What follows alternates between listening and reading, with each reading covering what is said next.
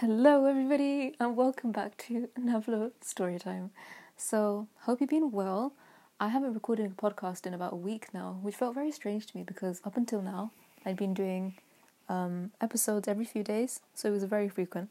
But as I keep saying, I want this to be very chill, and I don't actually want to do it too frequently because that might put me off in the long run. So, I'm gonna see how once a week kind of thing goes. And um, yeah, if you want to give me any input to the kind of schedule that you would like, let me know. And as always, if you want me to read any books in particular, let me know. Preferably send me the PDF and I can get to that as soon as possible. Today, as you may have read in the title, we will be reading, or I will be reading, Memoirs of a Geisha by Arthur Golden. First things first, the font for the word geisha, absolutely beautiful, mate. beautiful. I bought some calligraphy pens the other day because I've been doing a lot of calligraphy and um, I just feel like that brushwork looks so well with those pens. I tried to imitate it just in a quick motion. It flopped, but um, you know, with a bit more effort, I think it could look very nice. Moving on from that, though, um, I wanted to give you a really quick story about this book. And also, by the way, when we're reading this, and I'm going to read it in a moment, I'm going to skip the first section, which is the translations notes, translators' notes, and just start from chapter one. I normally start from the beginning and obviously I won't finish the whole book in one reading, and that is because maybe I can continue it another time, or you can read it in your own time now that I've given you a taster. And my bookmark was on chapter 3, so I have read this in the past. Clearly did not get very far. But anyway, the story is that this book was gifted to me when I was in sixth form by a classmate of mine. And near my sixth form, there was a really nice shop. It was quite big as well, a bookshop where you could basically take books for free it was limited to three per three items per day, and you could also donate books. And it was really cool because a lot of the books were new. Some of them were like um, collectible. I don't know if you can say that for books, but like quite rare books. Um, I still have some of the ones that I took. I took this really cool graphic novel thing in like Hindi and some French book and stuff, and I gave some things as gifts as well. It was just really cool, and I donated stuff too. So yeah, that was a great place. And a classmate of mine picked this book up for me and gave it to me because she thought I might like it. And I'd heard a lot about this book, it is quite famous. But of course, I only made it to chapter three, so I've never finished it. And I believe there's a film as well, but I haven't actually watched it. Um, yeah. And then back to the shop thing. Unfortunately, very sadly, the shop closed down. And guess why? It closed down because of tax evasion. I shouldn't be laughing, this is quite serious. So there's a bit of tea for today. Um, it kind of just disappeared into thin air and then I heard it was because of tax evasion, which was really sad because it's like a charity, right? Um, hopefully that was like a fruitless rumor and that isn't true, but you know you'll be surprised at the things you hear. Um, why did I actually tell you this? I don't know. I just thought it was interesting, and this is how I got my hands on this book. Nonetheless, though, we shall read it today, and I'm not liking the font and the size of the text, but you know we'll try this anyhow. So yeah, now it's 143. 40 plus 40 is what? 220. 223. Oh my god, I just did that really fast. Wow. Okay. okay. Chapter 1, page number 7. Let's go. Suppose that you and I were sitting in a quiet room overlooking a garden, chatting and sipping at our cups of green tea while we talked about something that had happened a long while ago, and I said to you, that afternoon when I met so and so was the very best afternoon of my life, and also the very worst afternoon. I expect you might put down your teacup and say, Well, now, which was it? Was it the best or the worst? Because it possibly couldn't have been both. Ordinarily, I'd have to laugh at myself and agree with you. But the truth is that that afternoon when I met Mr. Tanaka Ichiro really was the best and the worst of my life. He seemed so fascinating to me even the, the fish smell on his hands was a kind of perfume. If I had never known him, I'm sure I would not have become a geisha. I wasn't born and raised to be a Kyoto geisha. I wasn't even born in Kyoto. I'm a fisherman's daughter from a little town called Yoroido on the Sea of Japan. In all my life, I've never told more than a handful of people anything about Yoroido, or about the house in which I grew up, or about my mother and my father, or my older sister, and certainly not about how I became a geisha, or what it was like to be one. That was a long sentence, you know. Most people would much rather carry on with their fantasies that my mother and grandmother were geisha, and that I began my training in dance when I was weaned from the breast and so on. As a matter of fact, one day many years ago, I was pouring a cup of sake for a man who happened to be, ha- no, sorry, happened to mention that he had been in Yoroido only the previous week. Well, I felt as a bird must feel when it has flown across the ocean and comes upon a creature that knows its nest. I was so shocked and I couldn't stop myself from saying, Yoroido? Well, that's where I grew up. This poor man. His face went through the most remarkable series of changes. He tried his best to smile, though it didn't come out well because he couldn't get the look of shock off of his face. Yoroido? he said. You can't mean it. I long ago developed a very practiced smile, which I call my Noh smile, because it, re- it resembles a Noh mask whose feathers. Oh my god, what's wrong with me? Whose features are frozen. Wow, you know, I think I was doing pretty well up till now. but we continue. Its advantage is that men can interpret it however they want. You can imagine how often I've relied on it. I decided I'd better use it just then, and of course it worked. He let out his, all his breath and tossed down the cup of sake I'd poured for him before giving an enormous laugh, I'm sure was prompted more by relief than anything else. The very idea, he said, with another big laugh. You, growing up in a dump like Yoroido? That's like making tea in a bucket. And when he laughed again, he said to me, That's why you're so much fun, Sayuri-san. Sometimes you make me believe your little jokes are real. I don't much like thinking of myself as a cup of tea made in a bucket, but I suppose in a way it must be true. After all, I did grow up in Yoroido, and no one would suggest it's a glamorous spot. Hardly no one ever visits it. As for the people who live there, they never have occasion to leave. You're probably wondering how I came to leave it myself. That's where my story begins. In our little fishing village of Yoroido, I lived in what I called a tipsy house. It stood near a cliff where the wind of the ocean was always blowing. As a child, it seemed to me as if the ocean had caught a terrible cold, because it always it was always wheezing, and there would be spells when it let out a huge sneeze, which is to say, there was a burst of wind with a tremendous spray. I decided our tiny house must have been offended by this ocean sneezing in its face from time to time, and took to leaning back because it wanted to get out of the way. Probably it would have collapsed if my father hadn't cut timber from a wrecked fishing boat to prop up the, the caves. No, what? The eaves. Oopsie. Um, which made the house look like a tipsy old man leaning on his crutch. Inside the tipsy house, I lived inside. Oh, I I lived something. Oh, my bad, my bad. Oopsie, oopsie. Inside the tipsy house, I lived something of a lopsided life. I know that makes me think of lop rabbits. Floppy rabbit? No, lopsided rabbit. What? Oh my god, I think it's just called lop rabbits. I don't know if you've ever looked into rabbits before, but they are so cute. And also, rabbits, right?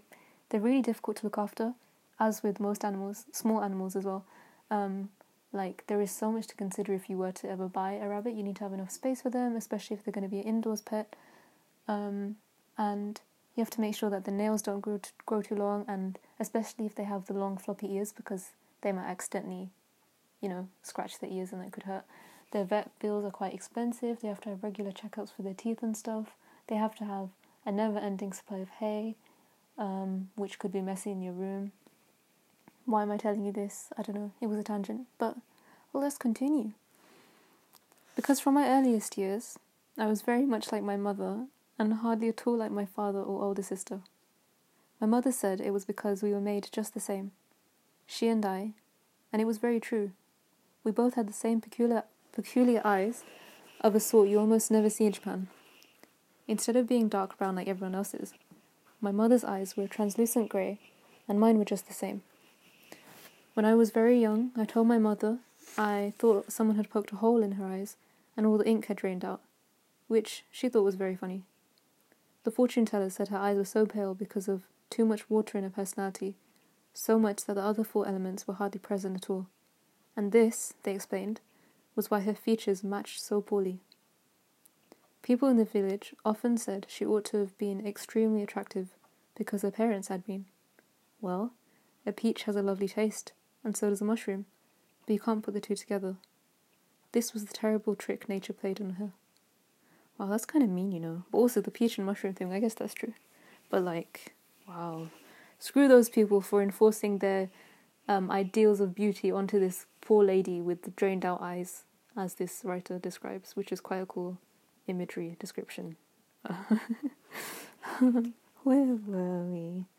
Oh, she had her mother's pouty mouth, but her father's angular jaw, which gave the impression of a delicate picture with much too heavy a frame.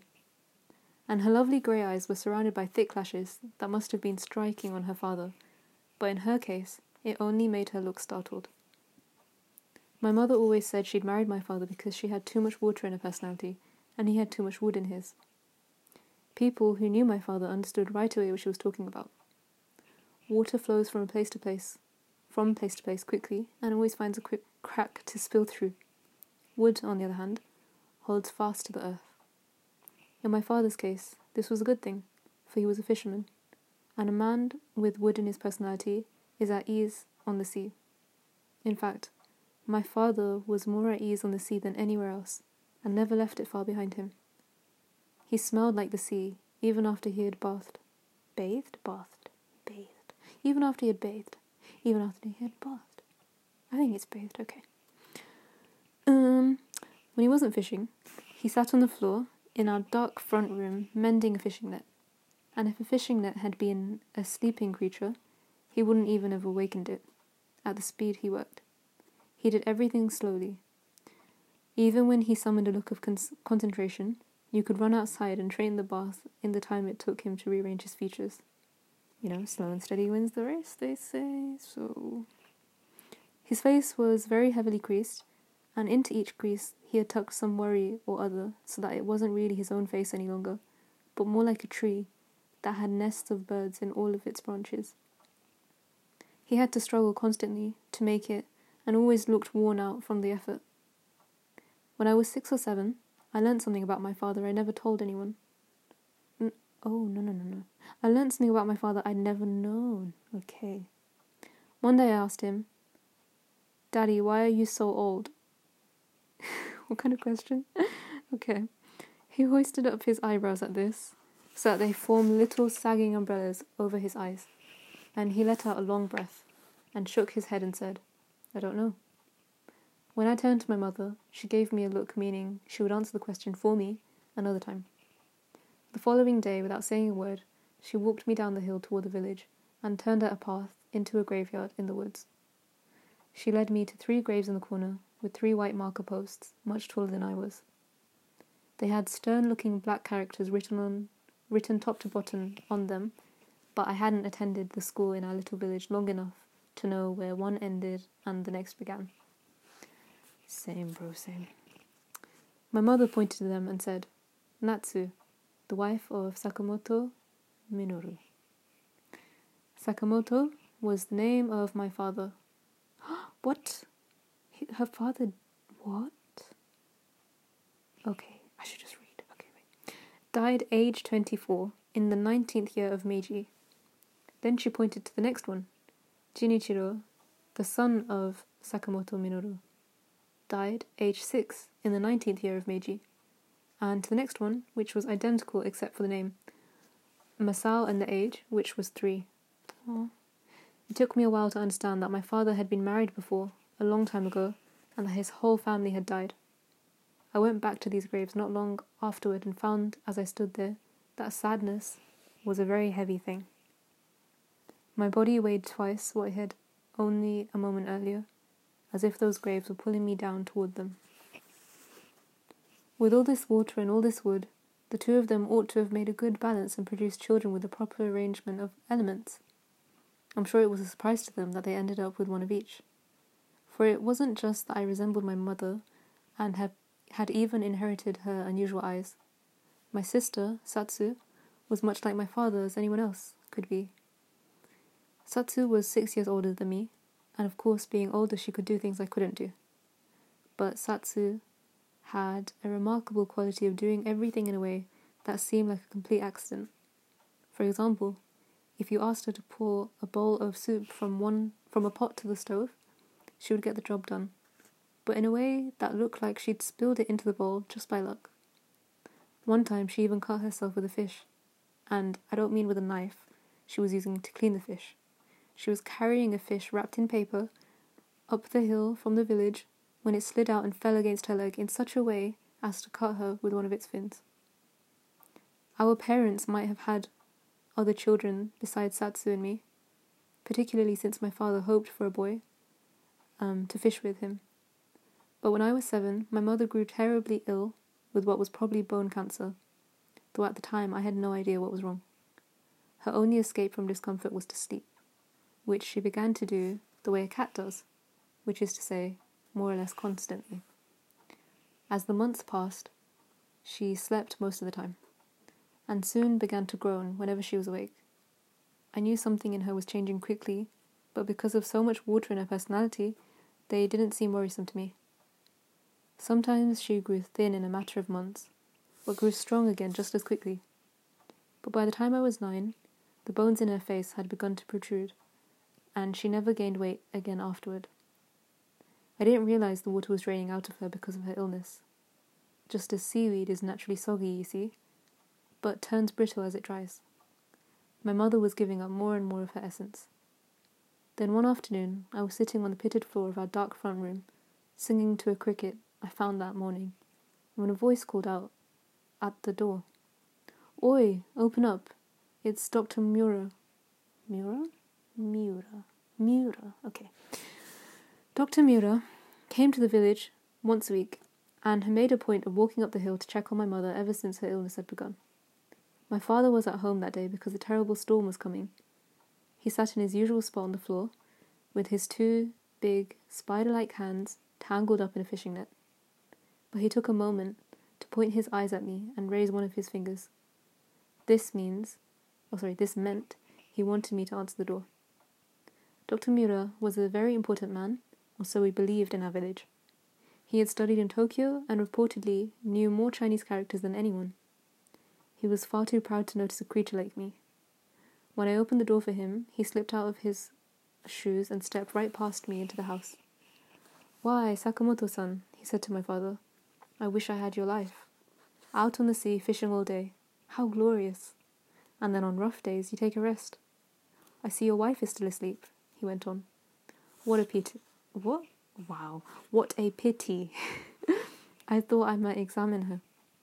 Oh, said my father. I won't be around next week, you know. Perhaps you might wake her for me. My father took a while to untangle his hands from the net, but at last he stood. Chio chan, he said to me, get the doctor a cup of tea. My name back then was Chio. I wouldn't be known by my geisha name, Sayuri, until years later. Oh, I kind of remember that from when I first read it, although that was like five years ago, kind of. Five years ago. Wow. Time flies, everybody. Time flies. My father and the doctor went into the other room, where my mother lay sleeping. I tried to listen at the door, but I could only hear my mother groaning, and nothing of what she said. I occupied my hands with making tea, and soon the doctor came back, rubbing his hands together and looking very stern. My father came to join him, and they sat together at the table in the centre of the room. The time has come to say something to you, Sakamoto san, Dr. Mura began. You need to have a talk with one of the women in the village, Mrs. Sugi, perhaps. Ask her to make a nice new robe for your wife. I haven't the money, doctor, my father said. We've all grown poorer lately. I understand what you're saying. But you owe it to your wife. She shouldn't die in that tattered robe she's wearing. So she's going to die soon. A few more weeks, perhaps. She's in terrible pain. Death will release her. After this, I could hear their voice I couldn't hear their voices any longer. For in my ears I heard a sound like a bird's wing flapping in panic. Perhaps it was my heart. I don't know. But if you've ever seen a bird trapped inside the great hall of a temple, looking for some way out, well, that was how my mind was reacting. It had never occurred to me that my mother wouldn't simply go on being sick. I won't say I'd never wondered what might happen if she should die. I did wonder about it.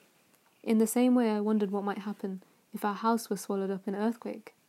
There could hardly be life after such an event. I thought I would die first, my father was saying. You're an old man, Sakamoto san, but your health is good. You might have four or five years. I'll leave you some more of those pills for your wife. You can give them to her, two at a time if you need to. They talked about the pills a bit longer, and then Dr. Miura left.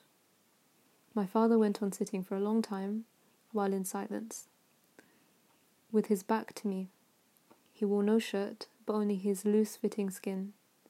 The more I looked at him, the more he began to seem just as seem like just a curious collection of shapes and textures. His spine was a path of knobs. His head, with its discoloured splotches, might have been a bruised fruit. His arms were sticks wrapped in old leather, dangling from two bumps. If my mother died, how could I go on living in the house with him? I didn't want to be away from him, but whether he was there or not, the house would be just as empty when my mother had left it. At last, my father said my name in a whisper. I went and knelt beside him.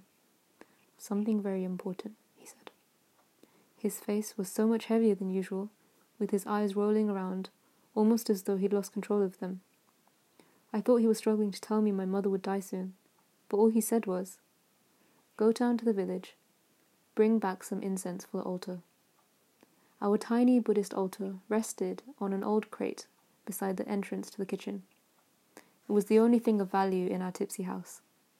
In front of a rough carving of Amida, the Buddha of the Western paradise, stood a tiny black mortuary tab- no, stood tiny black mortuary tablets bearing the Buddhist names of our dead ancestors. But, Father, wasn't there anything else? I hoped he would reply, but he only made a gesture with his hands that meant for me to leave. The path from our house followed the edge of the sea cliffs before turning inland toward the village. Walking it on a day like this was difficult, but I remember feeling grateful that the fierce wind drew my mind from the things troubling me. The sea was violent, with waves like stones chipped into blades, sharp enough to cut it. It seemed to me the world itself was feeling just as I felt. Was life nothing more than a storm that constantly washed away what had only what had been there only a moment before, and left behind something barren and unrecognizable? I never had such a thought before. To escape it, I ran down the path until the village came into view below me. Yoroido was a tiny town, just at the opening of an inlet. Usually the water was spotted with fishermen, but today I could just see a few boats coming back looking to me, as they always did, like water bugs kicking along the surface. The storm was coming in earnest now. I could hear its roar. The fishermen on the inlet began to soften as they disappeared, within the curtain of rain, and then they were completely they were gone completely.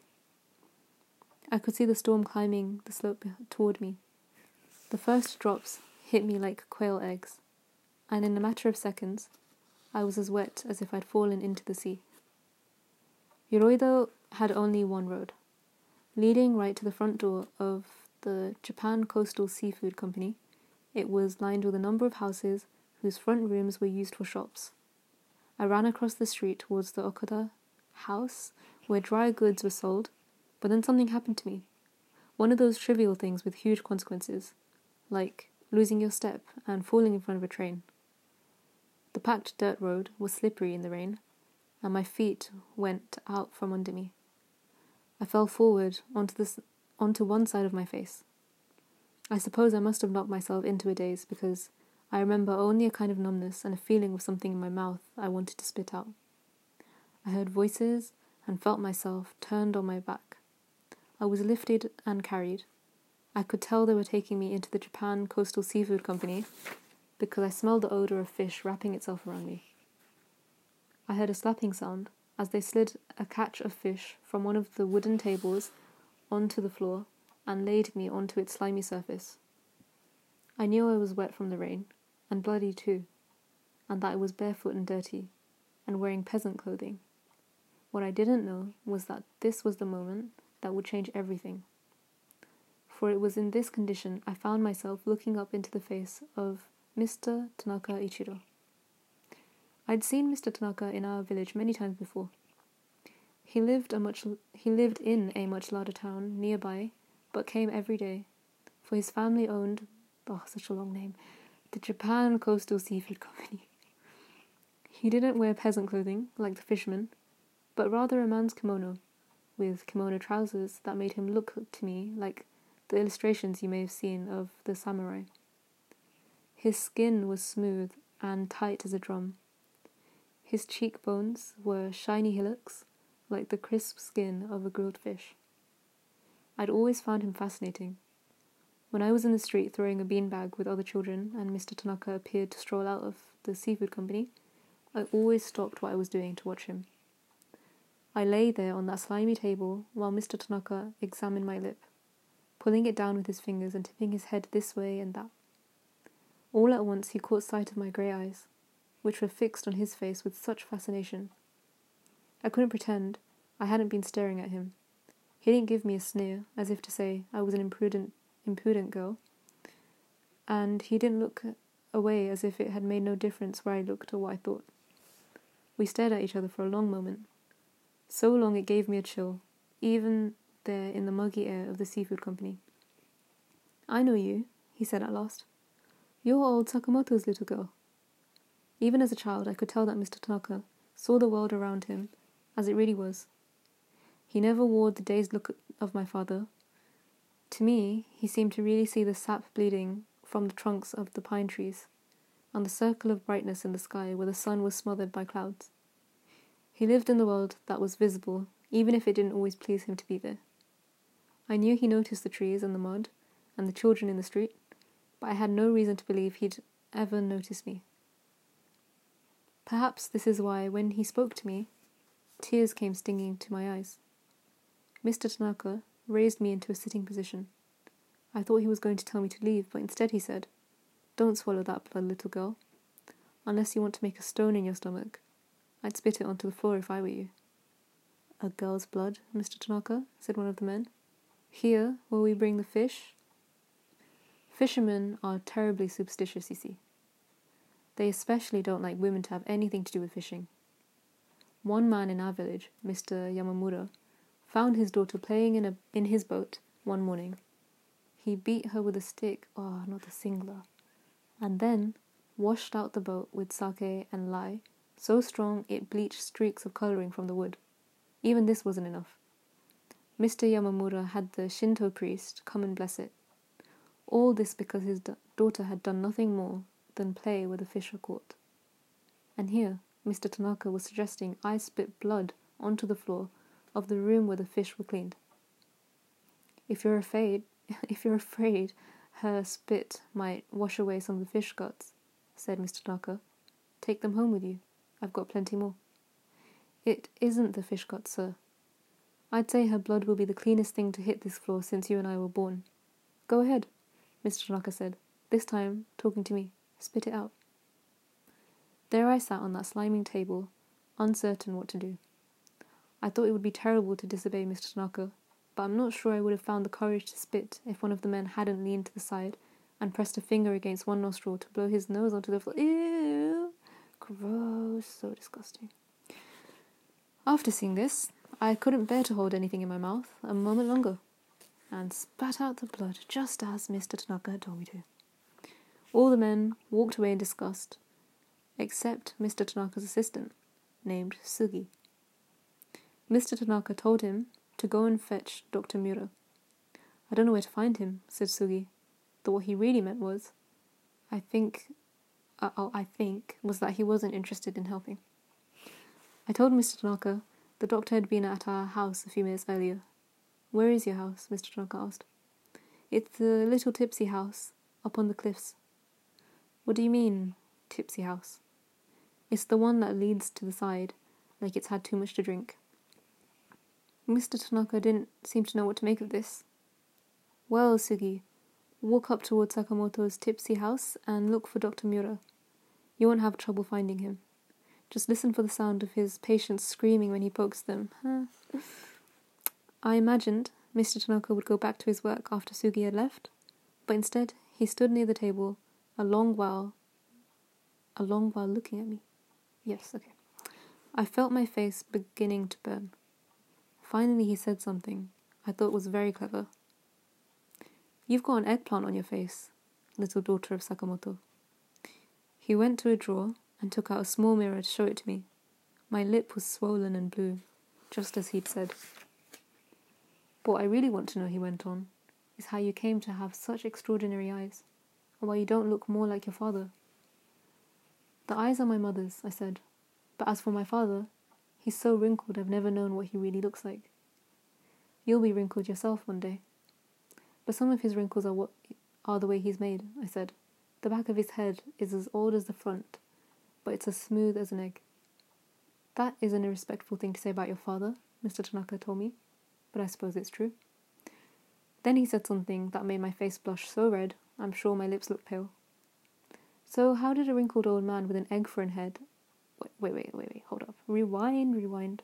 So, how did a wrinkled old man with an egg for a head father a beautiful girl like you? Oh, father was a verb, my bad. How did an ugly man have a daughter like you? That's what he was saying, okay? In the years since, I've been called beautiful more often than I can remember. Though, of course, geisha are always called beautiful, even those who aren't.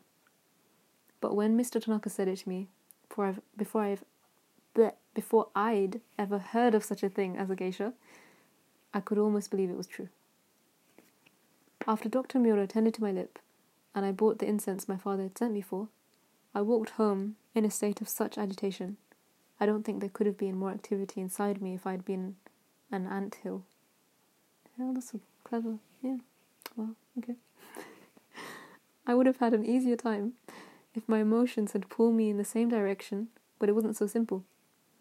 I'd been blown about like a scrap of paper in the wind. Somewhere between the various thoughts about my mother, somewhere past the discomfort in my lip, there nestled a pleasant thought I tried again and again to bring into focus. It was about Mr. Tanaka. No surprise there. Um, I stopped on the cliffs and gazed out to the sea, where the waves, even after the storm, were still like sharpened stones, and the sky had taken on the brown tone of mud. I made sure no one was watching me, and then clutched the incense to my chest and said Mr. Tanaka's name into the whistling wind over and over until I felt satisfied. I had heard the music in every syllable. I know it sounds foolish of me, and indeed it was, but I was only a confused little girl. After we'd finished our dinner, and my father had gone to the village to watch the other fishermen play Japanese chess, Satsu and I um, cleaned the kitchen in silence. I tried to remember how Mr. Tanaka had made me feel, but in the cold quiet of the house it had slipped away from me. Instead, I felt a persistent, icy dread at the thought of my mother's illness.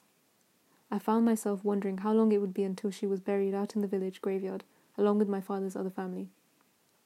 What would become of me afterward? With my mother dead, Satsu would act in her place, I suppose.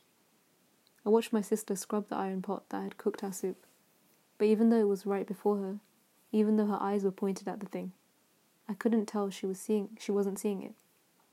She went on scrubbing it long after it was clean. Finally I said to her, Satsu-san, I don't feel well. Go outside and heat the bath, she told me, and brushed her unruly hair from her eyes with one of her wet hands. I don't want a bath, I said Satsu. Oh, I said, Satsu, mommy is gonna die. This pot is cracked. Look. It isn't cracked, I said. That line has always been there. But how did the water just get out then? You sloshed it out. I watched you.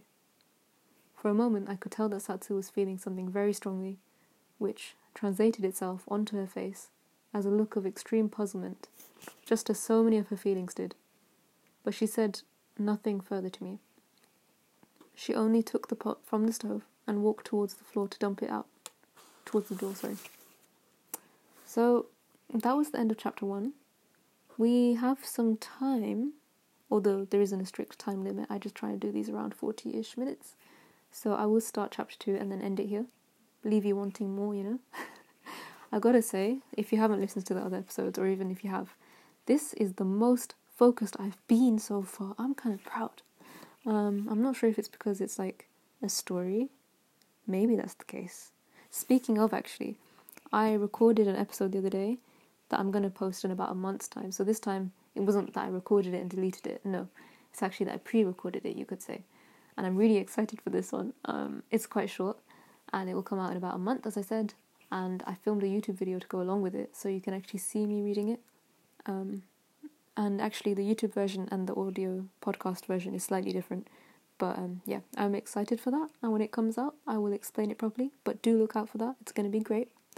Um, but yeah, let me read a little bit of chapter two. I think it's going quite well so far. Let me know how you're finding the story.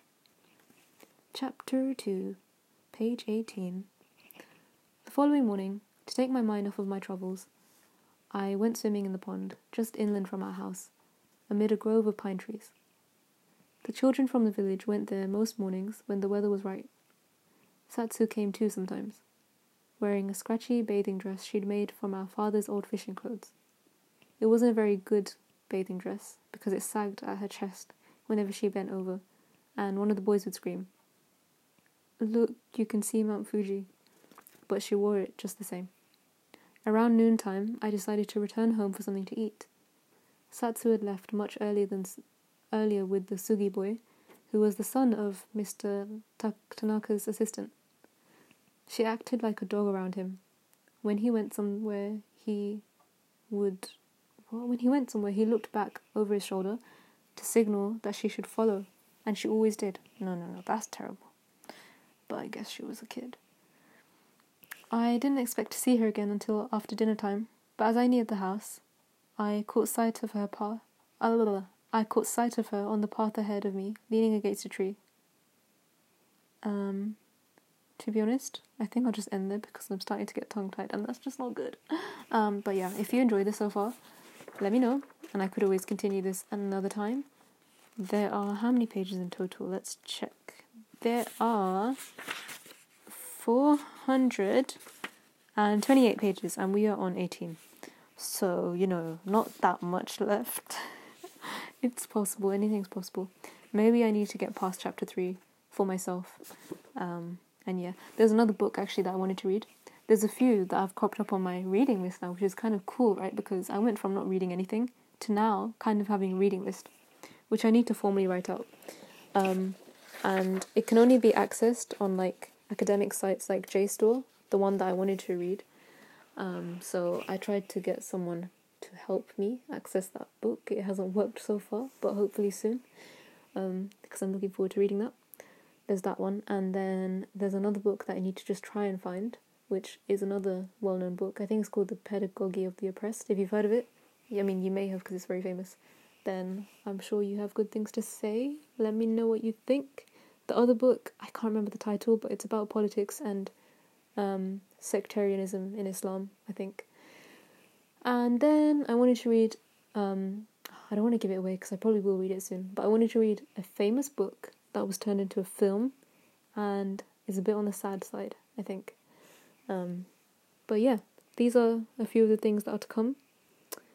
I hope that's exciting and intriguing, and I hope you enjoy this episode. Have a great day or good night if you're going to sleep, and see you next time. Damn it, I always say that. I will let you hear me next time. okay, bye.